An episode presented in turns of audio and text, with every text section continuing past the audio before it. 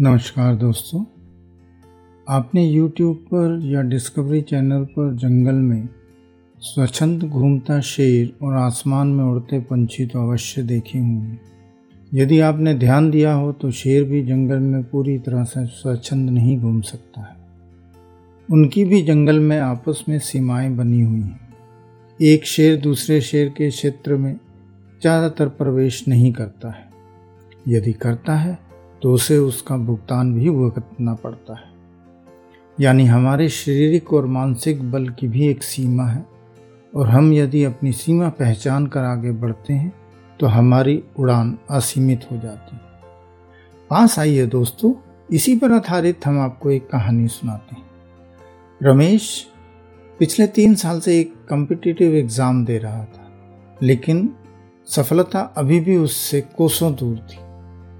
रमेश ने पिछले दो साल में जो भी गलतियाँ की थी, या उसे जो भी कमी दिखी, उन सब पर उसने इस साल काफ़ी मेहनत की। लेकिन परिणाम जस का तस ही रहा। इस साल भी वह पास तो नहीं हो पाया, लेकिन मार्क्स पिछले साल की अपेक्षा कम आए। यह बात उसे बहुत खल रही थी। उसे बार बार माता पिता व दोस्त की बात याद आ रही थी। तीनों का यह कहना था कि उसमें लग्न और मेहनत की कोई कमी नहीं। बस उसे अपनी सोच और तरीके को बदलना होगा। उन्होंने तरीके भी बताए थे और भी बहुत कुछ समझाया था। लेकिन उसने सबकी बातों को दरकनार करते हुए सीना ठोक कर कहा था कि पहले दो साल जो भी हो गया, वह हो गया, लेकिन अब इस साल नहीं होगा। रिज़ल्ट आए एक हफ़्ता होने को था। लेकिन वह चाहकर भी फैसला नहीं कर पा रहा था कि आखिर इस साल क्या और कैसे किया जाए। इसी असमंजस की स्थिति में बिस्तर पर बैठा रमेश चाय पी रहा था कि अचानक उसे अपने दोस्त सुनील की एक बात याद आ जाती है। वह जल्दी से फ़ोन उठा, सुनील से बात कर तैयार होने लगता है। सुनील रामू काका के पास बैठते हुए बोला, काका, ये मेरे दोस्त रामेश है। पिछले कुछ दिन से काफ़ी परेशान चल रहा था तो मैंने इसे बोला कि चल तुझे अपने काका से मिलवा कर लाता हूँ। वह हर किसी की परेशानी और उसका हल दोनों जानते हैं। यह सुन रामू काका रमेश को देख हँसते हुए बोले, ऐसा कुछ खास नहीं है, बस कई बार तुक्का लग जाता है। और ये लोग समझते हैं कि मैं कोई बहुत पहुँचा हुआ इंसान हूँ। सुनील रमेश के कंधे पर हाथ रखते हुए बोला, भाई, तेरी जो भी समस्या है वह काका को जल्दी से और बेखौफ होकर बता दे। रमेश सकुचाते हुए बोला, काका, मैं हर कोशिश करने के बावजूद पिछले तीन साल से एक कम्पिटिटिव एग्ज़ाम क्लियर नहीं कर पा रहा हूँ। मैंने सब कुछ करके देख लिया, लेकिन जो मैं चाह रहा हूँ, वह हो ही नहीं पा रहा। काका बताइए कि अब मुझे क्या करना चाहिए? काका मुस्कुराते हुए बोले, बेटा, तुम्हारे प्रश्न में ही तुम्हारा जवाब है। तुम कह रहे हो कि मैं चाहकर भी वैसा कर नहीं पा रहा हूँ तो इसके दो मतलब निकलते हैं। पहला, कि तुम जो चाह रहे हो, या तो वह गलत है, यानी तुम्हारी पहुँच से बाहर है, या तुम सिर्फ़ चाह रहे हो, लेकिन उसके लिए मेहनत नहीं कर पा रहे हो। या फिर तुम्हें अपने बारे में ही नहीं पता कि तुम्हारी क्षमता क्या है और कितनी है। दूसरा कि तुम अपनी असफलता के कारणों का सही ढंग से विश्लेषण नहीं कर पा रहे हो। और जब तक कारणों का विश्लेषण नहीं होगा, तब तक हर बार वही रास्ता अपनाकर मंजिल तक नहीं पहुँच सकते।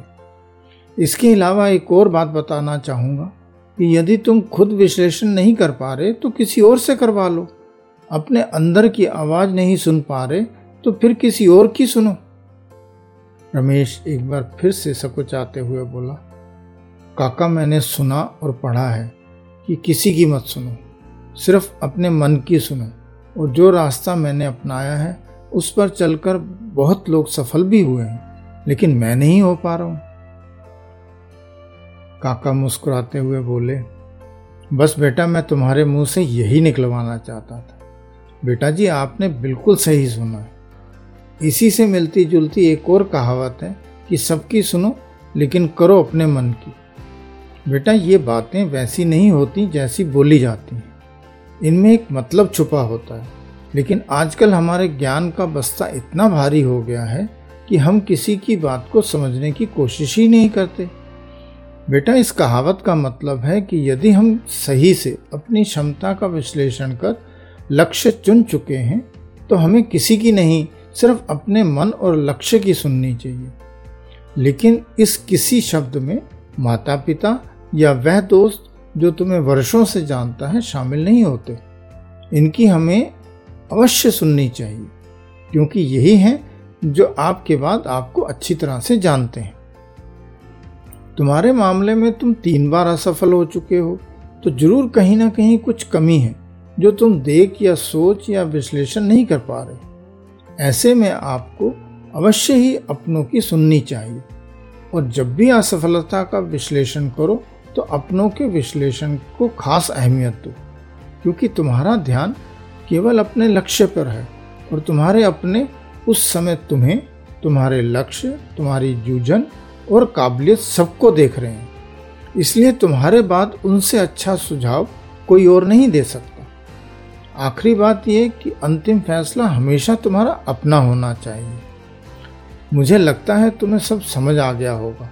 कहकर काका उठते हुए बोले, मुझे अभी कहीं जाना है, अतः अगली बार जब आओ तो अपने फैसले के साथ आना। तब और सही तरीके से बात कर पाएँगे। काका की बात सुन सुनील और रमेश उन्हें नमस्कार कर उठकर बाहर की ओर चल देते। दोस्तों, आपको ये कहानी कैसी लगी? कमेंट्स करके आप ज़रूर बताइएगा और हमारे चैनल को सब्सक्राइब अवश्य करें। धन्यवाद।